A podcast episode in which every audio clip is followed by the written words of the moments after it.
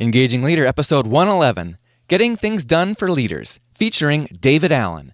Brought to you by Aspendale Communications, a consulting firm helping midsize and large employers attract top talent, engage employees, and deliver superior business results.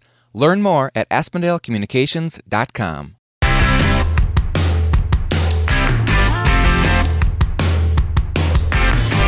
your leadership inspire trust, passion, and action? Welcome to the Engaging Leader Podcast with Jesse Lahey, consultant, writer, and speaker. Jesse has helped executives engage hundreds of thousands of people. Join us now for principles to communicate, engage, and lead with greater impact. Welcome to the show, Engagers. Being an engaging leader starts with engaging your own work and life optimally. Five years ago, I had given up on the umpteenth system I'd tried for organization and productivity. As I went back to the drawing board, I discovered that a new approach had taken the world by storm. It was called Getting Things Done, or GTD. And five years later, it still guides my personal productivity as well as our project management system at Aspendale Communications. Now, a completely rewritten and updated edition of the best selling book has been released. The book is Getting Things Done The Art of Stress Free Productivity, and I'm excited today to talk to the author, David Allen. David, welcome to Engaging Leader. Jesse, glad to be here. Thanks. David, as I read the new edition of Getting Things Done, I discovered that mm, you didn't necessarily add anything new, and yet I got a ton out of it that I didn't get the first time around. What what was your approach to this edition? You know, I literally transcribed the whole original edition of the book again. It was the first time I'd actually read the book again after after it was published, and uh, you know, I was what I was looking for was to make sure that this was really brought up, sort of bring up the rear guard and make this a current read uh, if people picked it up in terms of languaging, in terms of you know the new digital world, and a, a lot of that stuff. And so I, I was rereading it as I was rewriting it and that's why some of it is just a direct transcription from the original book because I read that and I said I wouldn't change how it said that, you know, 15 years ago, which is when I said it 15 years ago. So the things that I wouldn't have changed, there wasn't any reason to change it. And it was kind of hard to see from the inside out, but a few people that have, have told me who've read it that they, they feel like there's more, it's more confident, it's more relaxed, it's more a, an easier read. Uh, simply, I guess, because of the languaging, and and you know, since I'll turn 70 this year maybe i'm maybe there's a mellowness in terms of you know what i'm trying to do and trying to say. And when I, the first edition it was you know i would i had never written a book before. And hmm. gtd wasn't even known because gtd was a brand that's sort of an accidental brand that happened as a shorthand for the book. Um, and so you know, there was a very, very, very, very small network of people in my little boutique consulting practice who were aware of what I was doing. So I was ready to go to the world with it. And so there was obviously a little self consciousness and nervousness in, in the first edition that maybe is not there in this one. And as you know, there were, you know, I added three chapters to it just because of you know how the world has changed and some of the interesting things we've learned you know over the last 15 years too and yet none of the principles and key practices changed? You didn't find anything that was broken necessarily that needed to be reworked. Yeah, well, that's I think part of the elegance of GTD. I mean, it, in 30 years, none of that's changed. you know, since you know, but uh, since in 1981, when I discovered, you know, get everything out of your head and decide next actions on anything potentially actionable how powerful just that simple little process is. And they're going to need to do that in 2190 when they land on Jupiter as well as now. Mm-hmm. So, mm-hmm. you know, that's a universal principle. You're not, you, you can't bake that down any further. So there's no change in that. It's not like, oh no, you can you can now keep 10% of your life in your head and it's fine. I don't think so. you you did add a lot of research to the book that has confirmed many of the things that you had already discovered 30 years ago that where science has sort of caught up with what you've been teaching for the last 30 years. Yeah your head's for having ideas and not for holding them and i, I mean that is that's been certainly an anecdotal and an experiential piece of, of work. You know i've spent thousands of hours desk side with some of the most sophisticated brightest busiest people on the planet. And every time they got anything potentially meaningful out of their head and in front of their face they felt more traction more uh, control and you know more meaningfully focused.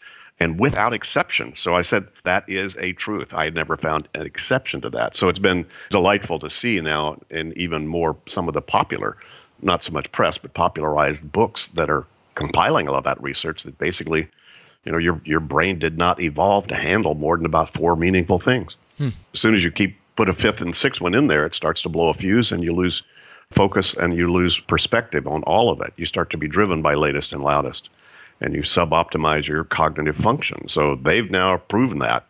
so that was nice. Yeah, I mean, it was nice to see and nice to that I don't feel like I'm you know preaching in the wilderness so much anymore. now, when I first read your book five years ago, the art of GTD immediately changed my approach. And some of the practices or tricks that you explain were pretty easy for me to implement. I'd like to ask you to, to talk through some of those for our listeners.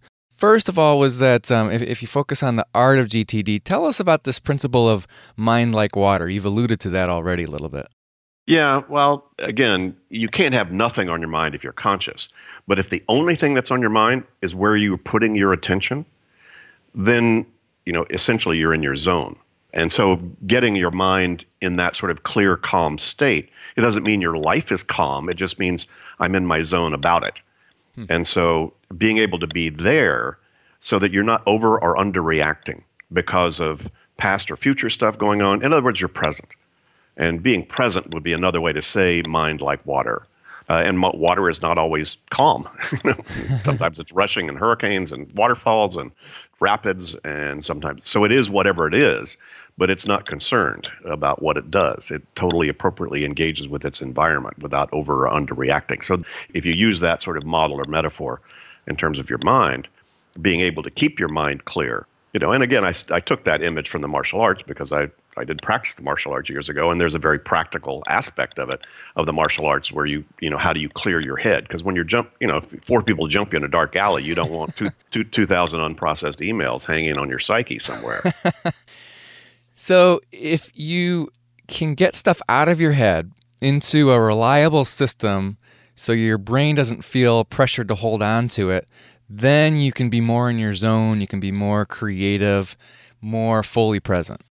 Yes, it gives you more space. And I think you, you probably read in the new edition, I, what I've emphasized is that you don't need time, you need space. Mm-hmm. I mean, how much time does it take to have a good idea? It's like zero. how much time does it take to be present? How much time does it take to be loving? How much time does it you know take to be uh, innovative or creative zero those those things don't take time but they do require room in your head mm-hmm. you know if you're distracted by what happened three weeks ago or uh, an issue that's not right in front of you and you're worried and haven't made decisions about it you know you need to and that's pulling on you that then it's then it's very difficult to be present to be loving to be creative to be innovative yeah sure you can be but uh, one of the things that that we've discovered is that you know, the more room you give yourself, the more of that stuff shows up in spades. What you do with space is up to you. You know, what a rock musician kid does with more room is probably going to look different than what a 55 year old executive, you know, who just, you know, merged with another company. Both of them need more room. They'll use it for different things, but they, they both love it when they experience it. You mentioned in the book that there's been uh, studies that show that for most of us, 50% of the time, our brain is thinking about something other than what we're actually focusing on at that moment. Yeah, you know, I, I think most people don't realize how much they're doing that. I have a marketing problem called I solve a problem most people don't realize they have. because, you know, the last thing a fish notices is water. Mm-hmm. And if you've lived a life of distraction in your head, you don't even realize it's going on. It's like the noise in the room, you don't hear till it stops. Yeah. That's literally what this stuff is like. You know, and I've watched it, you know, for thousands of hours across the desk, you know, when I've had people start to implement this process. You know, it's like, wow, suddenly I've got clear space. Wow, suddenly it's quiet inside my head. Most people don't have an experience of that yet. Most of the time, those things that are distracting us, those thoughts, they're just open loops that our brain won't let us set down because it doesn't trust that we've we're going to look at them at the appropriate time. So it's got it feels like it has to keep reminding you of those things. Yeah, it seems to work that way. I mean, where you it seems that when you park that, like, uh, gee, Jesse, I will get back to you about that. if I don't park that in some place I trust, there's a part of my psyche that keeps going, don't forget you told Jesse to get it back. Don't forget you got it. And that little problem is two minutes later when I've made another commitment or think about something else, I forgot about what I committed to you, but it didn't really go away. It just sublimated. It just sunk down beneath my conscious mind, but it's still spinning in there. And it'll suddenly emerge at the most awkward, unstrategic times, like 3 a.m. I go, oh, God, oh, Jesus. wow, I forgot, I forgot to do that. So your mind actually doesn't have one. I mean, that part that seems to be holding on to those things really it just keeps running like a little machine as soon as you put that stuff in there, and it's not trusted to be somewhere else. And so that's a lot of what the GTD process is about is external, both identifying those things. What is pulling on your psyche? What do you have your attention on? What is not on cruise control in your life and work right now? And getting you to identify that and then, you know, make the executive decisions you need and, the, and organize it appropriately.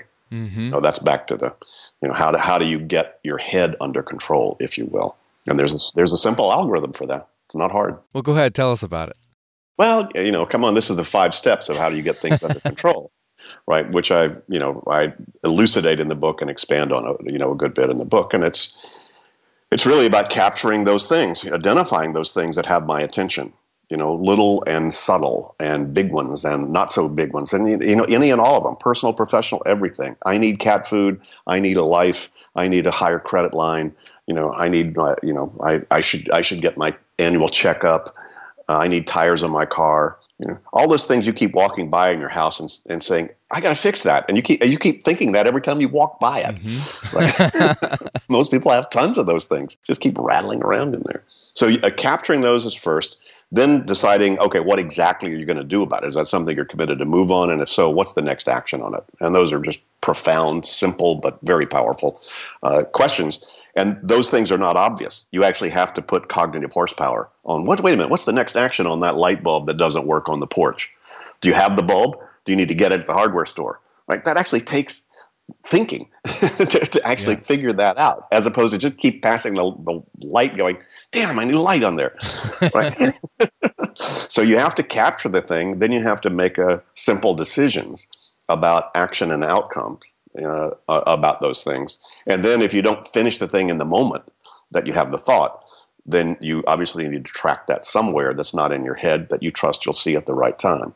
And then you need to build a review and reflection process so that you don't, this stuff doesn't disappear that you write down or that you put on lists, but that it's available to you when you're at the hardware store or when you're at your computer or whatever those things are available to you to, to recognize and evaluate and then step five is you engage. Then then you, then you make decisions about where you put your focus or your attention. But then it's done from a trusted place because you've seen the whole inventory, as opposed to, gee, I hope this is what I ought to be doing right now.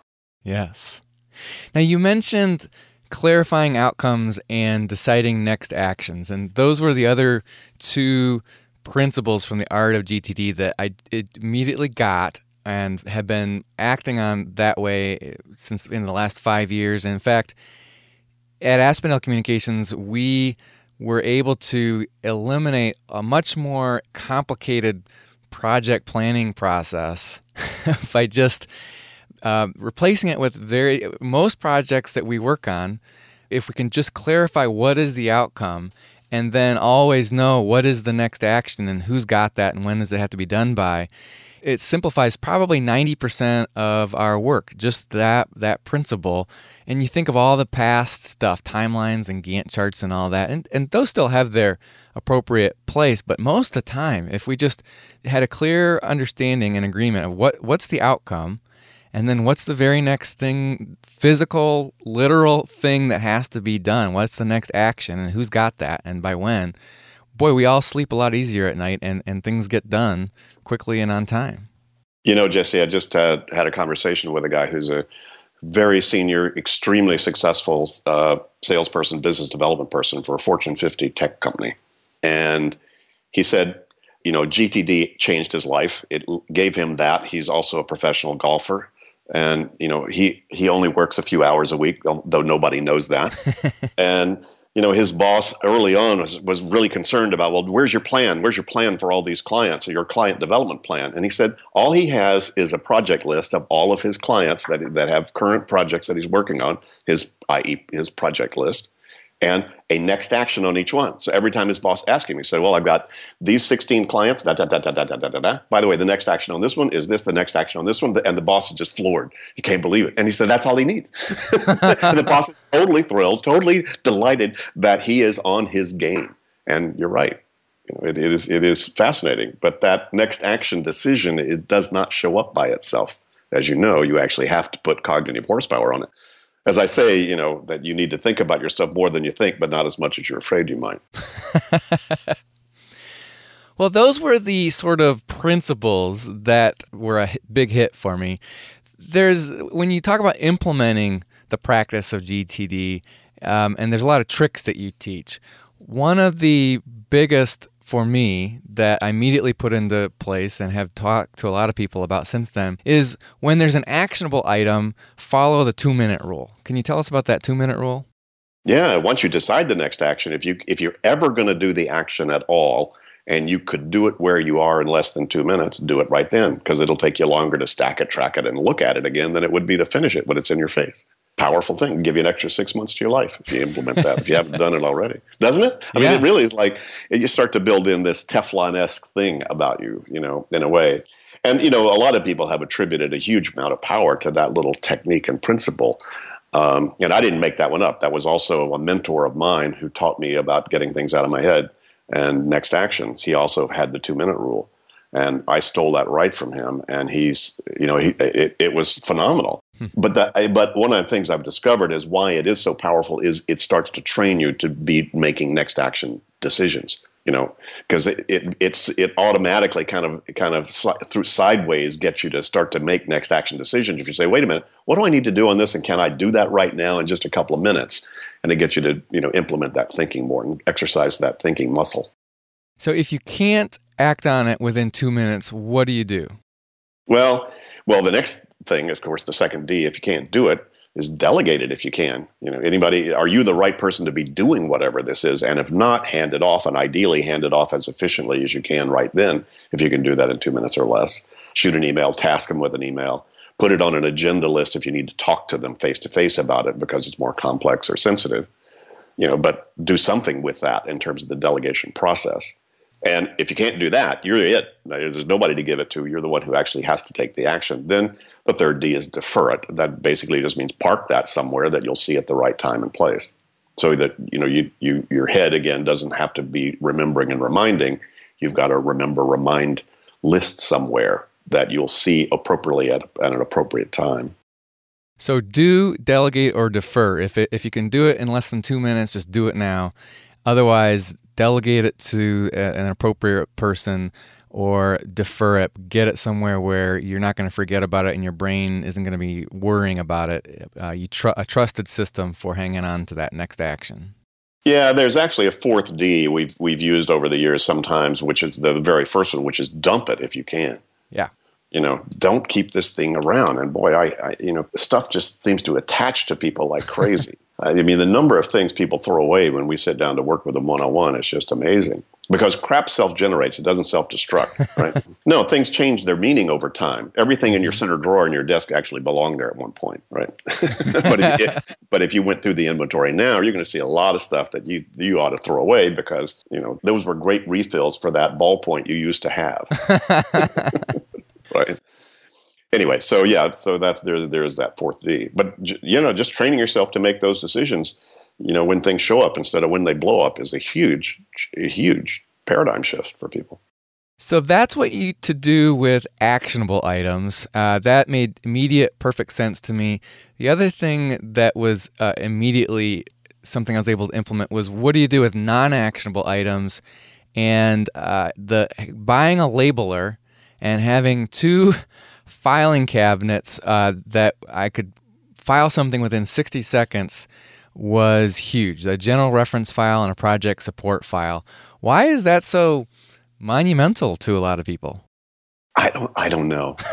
I don't know. I, I think it's because it makes so much sense especially once you've filtered all the actionable things off of them. So it just becomes a library. So then all you need to do is I just need to access it when I need it. I don't need it to remind me about something, right? Mm-hmm. So that's the first thing that that makes thing makes things a lot easier and breezier, if you will. is because you put, you you make sure you don't say, God, there's stuff in there that I need to be looking at to remind me of projects I have or things I need to be doing.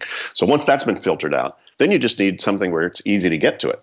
And the easiest way to get to it is not usually by topic, meaning let me let me have pink files for all my friends and green files for all my vendors and blue files for all my you know, know whatever. I mean, there's no light at the end of that tunnel. So again, just yeah. discovering that a simple alpha system, you know, as simple as you can make it. Uh, Bill Smith is under Smith, comma Bill is under S. You know, it's the same in this very close to Sweden. You know, so it's great to just be able to do that and be able to see it and and get to it very fast. I can't tell you how many executives and just folks that I've coached that when they actually went and got a labeler and then we were going through their in basket and they find something and they say, well, I, I just need to keep this. I go, great. What would you call the file? I said, well, I'd call it this. And they create a label and they stick it in there and they go, oh my God, this is real, so cool. And especially if the next day they actually needed that information, they just open that file door and they go, oh, there it is. Wow. There is something about that. There's something about naming things in a simple little way like that. Now, you know, again, you sounds like you have two two big categories like project support maybe or or reference. You know, I have my financial files are in a separate place than my than, than than my general reference files. But just the general stuff go, well, I'm not sure where to put this. The, the digital versions of that have essentially given you another way to do it, but have made, they've also made it more complex because of how many options, how many ways could you use Dropbox or Evernote, you know, in your digital world. And as you saw, as you saw in the new edition, I still kept in my coaching about paper, even though there's much less paper now these days with PDF files and scanners and you know and all that stuff. Uh, but the principles are still the same. Yeah, those who know me know that I'm I'm I've got to be pretty close to 95% paper free, and yet there's just some things that uh, it's still just more efficient to have on paper, or you can't. You still got to have a paper passport, and so where are you going to where are you going to stick that that you'll be able to find it? And uh, I guess it just surprised me too that having a little labeling handheld labeler would be such a huge advantage. Uh, it's somehow it, it's both easier to find and, and I don't know in a twisted way it's almost fun to file stuff. I know you have to kind of have been there though. I mean, I know it sounds really weird, you know, people say, wow, you know, very sophisticated people we've coached and they, they go home or they go back to their office or they, they are talking to a, a colleague or a partner or something and they say, well, how was the coaching? They say, oh, it was so fabulous. It was incredible. And I got this labeler. And, and they scratch their head and they go, how much did you pay this guy? but there is something quite magical about naming things appropriately and how much pressure it takes off your mind to be wondering what's actually in the contents that's in your ecosystem you know, I, I joke with people, but it's really true. I said, how many of you have, you know, uh, loose leaf binders with no label on the spine? And they go, oh, everybody raises their hand. I yeah. say, well, you know, what happens if you finally label that? You'll realize how much slight pressure there was every time you walked by it before. What's in there? What's in there? I wonder what's in there. What's, what's in that thing? I wonder what's in that thing. And then you label it. Then there's a part of you that goes, ah, huh. now I know what that is. See, I, there is an, there's an old, you know, many of the primitive societies won't tell you their name their personal name because then you have power over them. So the way I say that is if if you name it, you own it. If you don't name it, it owns you. Hmm. It's got you wrapped around it. Yeah. If it's if you've let it into your ecosystem, meaning it's in your meaning potentially meaningful environment, you know, it's a folder of yours. It's in your cabinet. It's on your desk. It's in your drawer. If it's not evident what it is, there's a part of you that will start to go numb to that area because you because you can't keep being irritated by wondering what that is. So that your brain just shuts down to it. Unfortunately, you don't selectively shut down. You know, it also shuts down the source of inspiration, enthusiasm, creativity, and all that stuff. That's right. So I think a lot of people, a lot of people get, you know, get at least slightly fatigued simply walking into their environments that are unnamed. Yeah, it just frees up having things in the right place and knowing, trusting that you'll be able to put your hand on it the moment you need it frees up a lot of your mental energy. Oh, sure, and uh, you know, I'm and I'm I, I that's a constant thing to do. I mean, that's you know, one of the things as you as you probably read, one of the things we've discovered is this is a lifelong, lifetime kind of an uh, an art and craft in terms of how do you manage the flow of life's work. And one of the ways that shows up is you know I'm constantly thinking, wow, it's time to now really sort of reorganize this drawer or a new way to think. There's a whole new way to think about my clothes now. I mean, certainly moving from Santa Barbara to Amsterdam, you know, disturbed everything, you know, which is agonizing but very uh, healthy to do every once in a while. It was kind of one of the reasons we did it. So it's time for a little lifestyle adventure shakeup and just throw ourselves into a whole new environment. And it's interesting how many systems, you know, I just took for granted until that that happened. And yeah, so it's a it's a there's it's a constant um, opportunity to be thinking about how to refine those things around us in our ecosystem. We've been talking about just a few of the tricks from the book that I discovered to be low hanging fruit for me when I first read it five years ago. There were a, a, few GTD tricks, though, that took actually a couple years for me to get smooth with some trial and error. The biggest was organizing my next action list. I knew that I wanted a, a cloud-based way to manage these just because that's that that works well for me. But I struggled with specifically implementing it in a GTD kind of way. What advice do you have that might prevent someone from having those kind of problems that I had? You know, I it, it's so individual for each person whether if you wanted to put all of your next actions on one list, that's fine you know you just have about 150 so you might find that that makes your life more complicated to do something that simple.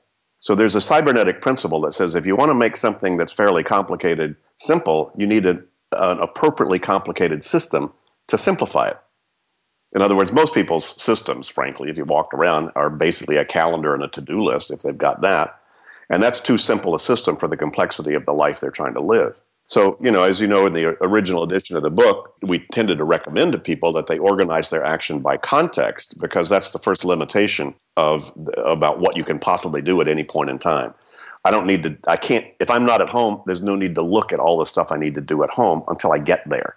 Mm-hmm. So they would help to then to then tease out or unpack that list of next actions organized by how I want to see them. A simple example of that is in the old days when you were still doing paper-based bill paying, people would just mm-hmm. collect all the bills to pay in one stack stack basket or one folder and then on the weekends pull out their bills to pay and do that. Now you don't need to carry those bills to pay around with you all week. You only need to see those actionable items when you're there and it's time to do that. So in that way you don't need to carry all of that stuff around or have access to all of it. You only need you just need to have access to it for two reasons. One is you, when you might need to access what's the contents of that look, I'm out for errands right now. Show me all the errands I need to run. Mm-hmm. Right. And the second thing that you need to do is I need to be able to, if I suddenly realize if I'm not at the hardware store, but I need I need nails, you know, I need to be able to go put that somewhere so I'm not double entering something. I need, so I need to be able to then put it on that list.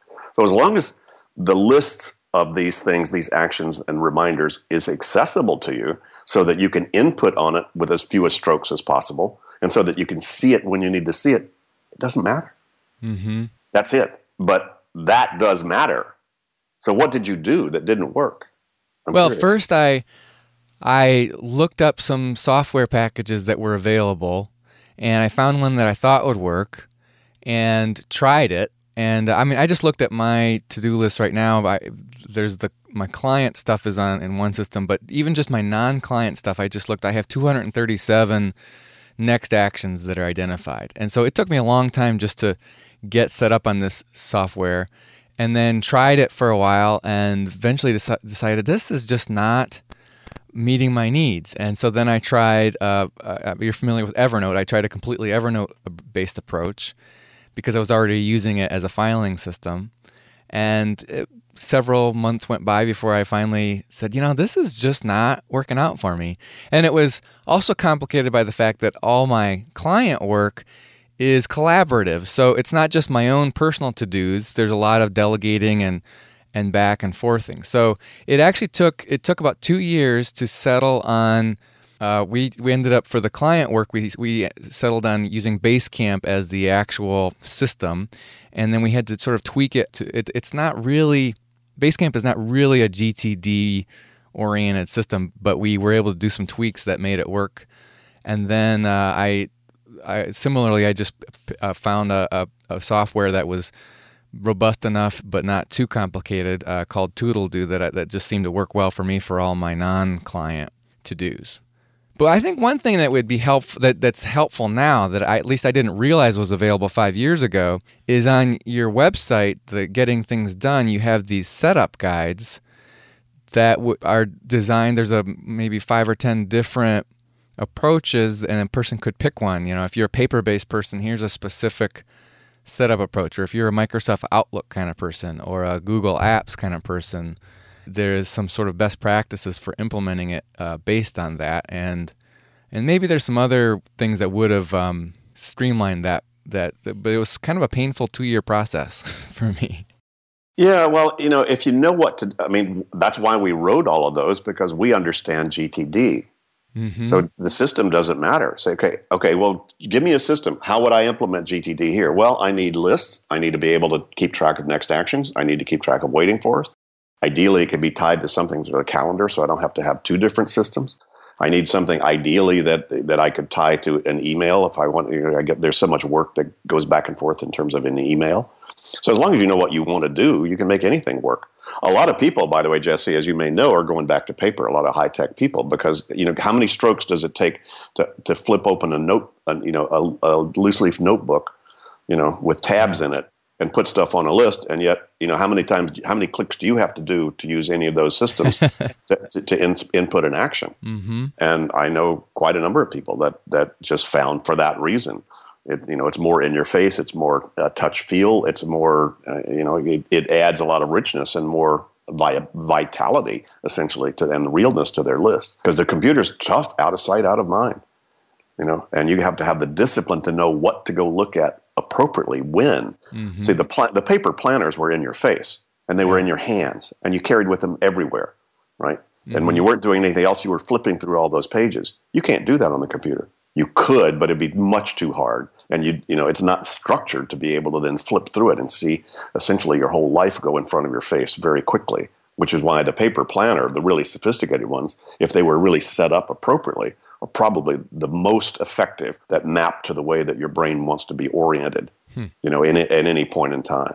And by the way, none of the, none of the software is even close to what I'm talking about. No kidding. They're just they're just list managers. Yeah. And they're and, and again they're they're hidden. Yeah. So you know again that that's one of the reasons I think it's tough. Yeah. For for somebody who I've got to use a digital tool and I want to find the right one. You can make any of them work. It's the paradox, though, is once you really get GTD, the system doesn't matter. But once you really get GTD, the system matters a ton because you really want the coolest thing. Yeah. You know, that has the least amount of, of, of footprint, you know, essentially psychically. That, you know, with the, with the least amount of effort, you can keep stuff out of your head and keep, keep access to it.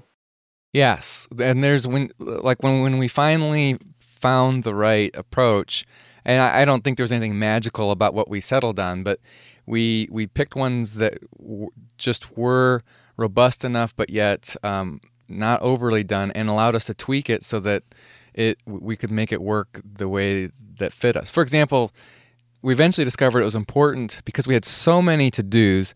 It was important to not have those pop up in our face until a certain date had come by. So it's a little different than a calendar approach. It's it's still on a list out there, and you can see it when you need to, but when a certain date would come by, it needed to. It got our. It gets our attention. That But but yet we're not trying to constantly read really long uh, to do lists, next action lists.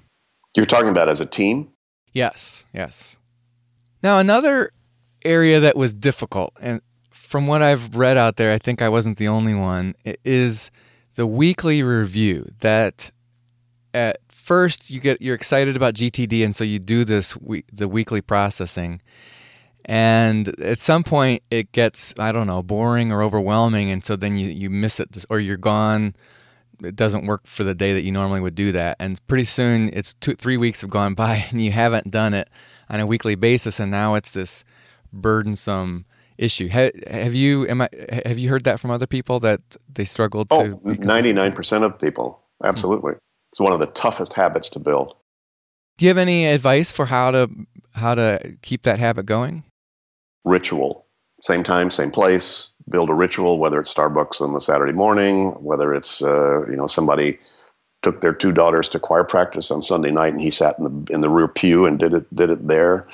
Um, if you if you travel on planes regularly, you know, just make sure you get to the airline club early enough, and that's where you do it. I would love to say that here's the here's the silver bullet, here's the magic wand that gets you to do that. It's like you know, it's like any of those where the angel is is at the gate. When you most need to plan is when you least feel like doing it. Mm-hmm. You know, and when you most need to get current is when you least feel like you can afford to take time to stop everything and get and pull up the rear guard and get current. So it's really just that you know you get you get lost, you get you get wrapped in the busy trap, and very easy to not have that reflective time. And it's the orientation behavior that is most needed and most lacking uh, in the professional world, anyway. As I was reading the book this time, your new edition, there were several things that I rediscovered. Like, oh, I, I, I totally missed that before. One, uh, I think would be helpful t- for me to keep in mind with this weekly review. And that is that as I realized that you were describing uh, more of the, a processing where you're doing that, the collecting and clarifying. What is this? What's the outcome? Is this actionable? Is it not actionable? What's the next action? Whereas I think um, a lot of my struggles is because I'm I'm trying to combine the, that sort of processing and clarifying with a strategic planning approach. Like, okay, once I process this stuff, now what's the sort of let's get back up to the big picture. What are what are the sort of big rocks in my life, and what are the more the gravel of life? What's what's most important for me to be focusing on over the next week? And th- those are two different parts of your brain. And uh, you pointed out in this time that, man, when you're processing and cl- that, that clarifying step, your brain can do that very fast if you just let yourself stay in that mode. Just get that done and save the other for a different time of the week or that time of the day. I don't know. What do you think about that? I think that's probably true. Uh, I certainly in a lot of the brain research that I've been reading, you know there are different kinds of thinking or use different parts of your brain and so it's nice to segment those as different in, in different ways so you're not trying to complicate it i know when you know in, in real time when we coach people desk side and one-on-one it's it is challenging to to think of both the outcome what's the project here as well as what's the next action so the the outcome visioning comes from a different part of the brain when i read that i went oh that's why people have sometimes it's a challenging thing. You, that doesn't mean ignore it or, or do it. Just be just be aware. You, it takes some cognitive horsepower to actually sit down and to do that. But I would say, Jesse, you know, to you and to anybody listening to this who's familiar with the GTD process, is that the, the real key is just to ask yourself, look, what's got my attention right now? What do I need to do to get that off my mind? Mm-hmm. That's where the weekly review showed up was simply because, look, I'm starting to feel like things are backing up on me. I'm not feeling that I'm as clear about what I ought to be doing right now. I'm not. I'm wondering if I'm missing something right now. And I mean, if you did nothing else but once a week sit down and look at your past two weeks of calendars and catch all the OSs that popped up, yeah. you know, and, and and look and look at the next two months of your calendar coming toward you, just that, you know, just that in and of itself gets you located in space and time in a very different way and you're invariably you know we've done work we do workshops we do that sometimes in the workshop and, and and, we guarantee everybody comes up with at least two or three oh god i'm really glad i saw that simply by looking at their life like laid out in front of them you know like orient orienting themselves so a lot of and I, i've indicated this in the new edition a lot of this is about just building the appropriate orientation tools for yourself what do i need to orient myself for the weekend and my family right? What do I need to orient myself appropriately now that I'm going into a board meeting? What do I need to orient myself right now that I'm going to be talking to my senior team? And those are all, you know, if you've ever made a list for any of those contexts, all you're doing is creating a map for yourself that orients me appropriately when I walk in so I don't I'm not feeling like I'm scattered or being pulled 42 ways from Sunday. You know, I need to orient myself that way. So there's an infinite supply or an infinite variety of orientation maps. Just your calendar is an orienting map. If you looked at your calendar in the last 48 hours, you were trying to orient yourself. So that's all these lists and that's all this external brain stuff really does is it builds appropriate orientation tools. That's the function of it, really, to keep you focused on the right thing at the right time. Does that make sense? It does, yes. And when you think about that, don't you know? Don't put the weekly review in, on a pedestal in some way. I mean, it's not like a, the cult of weekly reviewers. It's really just about how you know what behavior do you need to do to get yourself clear and clean again. Mm-hmm. You know, I assume you take a shower fairly regularly, right. right. And why do you do that? You don't take a shower twenty four hours a day, right? No. But you do it as soon as you've got a scuzz factor that raises high, right? And that's why I, that's weekly review. Hey, my scuzz factor gets high. So the real reason that people don't do it is they're, as I say, they're addicted to their stress. And that's not like you have to go shoot up stress. It just means you're willing to tolerate that gnawing sense that I'm not current, right? So I'm not very willing to tolerate that very long. Right. It's an uncomfortable experience. Yeah. Well, obviously, it's not not uncomfortable enough, you know until you start doing the regular weekly reviews, unless you're staying current not doing that, but then you're doing some version of a review. If you've got any kind of a complex, fast moving, fast changing life, you know, you, how often do you need to do that? There, there were times, not right now, but there were times when I had to do some version of a weekly review, you know, twice a day. Things were moving so fast and changing so much. Because when you start executing on anything and you're fully present with it, you're really down in the weeds. You can't think of anything else. You shouldn't be right? So when you stop doing that, you need to raise up, look around. You know, it's manage the forest instead of hugging the trees, right? But so you need to be able that ability to go in and out of execution and you know essentially relaxation and uh, overview and reflection. You know, that's uh, that's powerful stuff when you when you get that right. And the new brain, by the way, there's a new book that came out actually after I wrote the new edition that I would have certainly uh, uh, cited in there. It's called Brain Chains, two words, by Theo Compernolle, C O M P E R N O L L E. And everybody needs to read it. It is, mm. it's brilliant stuff. He's a Belgian researcher. Uh, and he was a child psychiatrist to begin with and got fascinated by cognitive science. And now he's doing a lot of executive coaching for stress management simply because of the digital world people are trying to navigate in and their brain is not designed for it. And that's what's creating a whole lot of suboptimal behaviors and, fr- and stress for a lot of people. Multitasking is, is a hoax. You can't do it.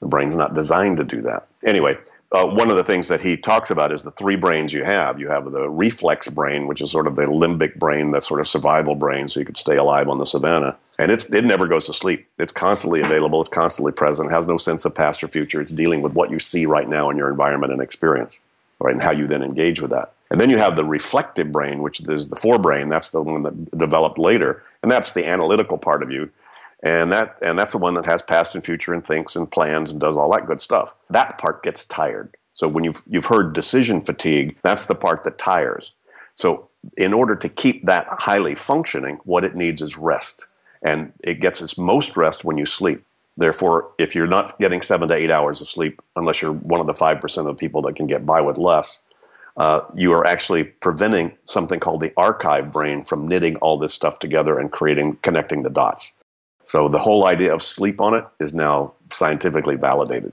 that you do need to be able to get that rest.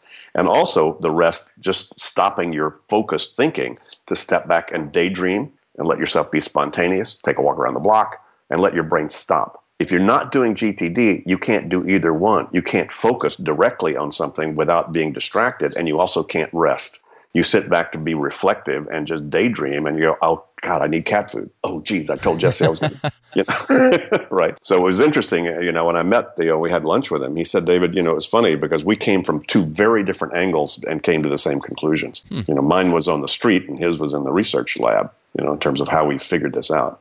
That's my, that's my book du jour right now, recommendation. Brain Chains. Well, we'll put a link to that in our show notes for this episode. Yeah. David, for the leader of a team, do you have any advice on how to engage the rest of the team with GTD? Don't say it's GTD, just good business practices. Hmm. Say, hey, by the way, by the you know, we we want to get a, a, compilation list of, of all the current projects right now that we're all working on on the team. Uh, Bill, give me your list. Jose, let me see your list. Susan, let me see your. You don't have that list. Um, how soon can you get it? every single thing I've tasked for you and every single thing that you're working on that you think is an alive project. So you don't have to say do GTD, just expect the behavior. you know, just start to use the vocabulary. The, as you know, say, hey, well, what's the next action on that? And they see you write it down. They, they figure, hey, this must be important because, wow, you care. So I guess I should too. So you can really just start to build those behaviors. I mean, don't start meetings without going, what are we trying to accomplish by what time today? Don't end discussions without going, so what's the next action? Who's got them? I mean, that's just that's just good practice. You know? Right. It's so it just turns out GTD was just identifying what are those things, what are those behaviors that actually make for the most optimal way to use your energy. Yeah, so don't talk about it as GTD because that sort of is going to come across like the program of the day. Yeah. But talk about it, the the business practices. It's interesting. I remember when I when I engaged the rest of our team on the idea of next actions, and it, it took. I had to stick with it. It took a lot of uh, following up with people and insisting. No, we need to have a next action identified. Otherwise, it's just all fuzzy. We're not you know, fuzziness doesn't get anything done and doesn't let us go to sleep at night. Uh, we need to have an, a, an, identified next action. And it, right. it, it, eventually stuck. It, people fi- finally saw that, yeah, this is making a difference. This is the, this is smart business. That that'll do it. And as I say, just just do GTD and look like you're having fun. When they ask you what you're doing, say, "Well, you're not old enough yet." Well, David, where can people find out more about this book and find out more about your work and, and what's coming down the pike? Well, you can get the book wherever you get books. So, you know, it's available out there, probably in most all those sources and channels. Uh, you can certainly get it from our website, and there's a lot of, you know, kind of interesting pathways in and through and around this information on our website, gettingthingsdone.com. Well, the book again is Getting Things Done The Art of Stress Free Productivity and there's a brand new edition out for 2015. David Allen, thank you for joining us on Engaging Leader. Jesse, it's been my pleasure. Thanks. All right, engagers. Whether you want to try just a few of these tricks or you want an all out implementation of the GTD method, get your hands on the book. Remember, being an engaging leader starts with engaging your own work and life optimally. We'll provide links to David's website, book, and social media on our show notes for this episode which you can find at engagingleader.com forward slash 111 as in episode 111.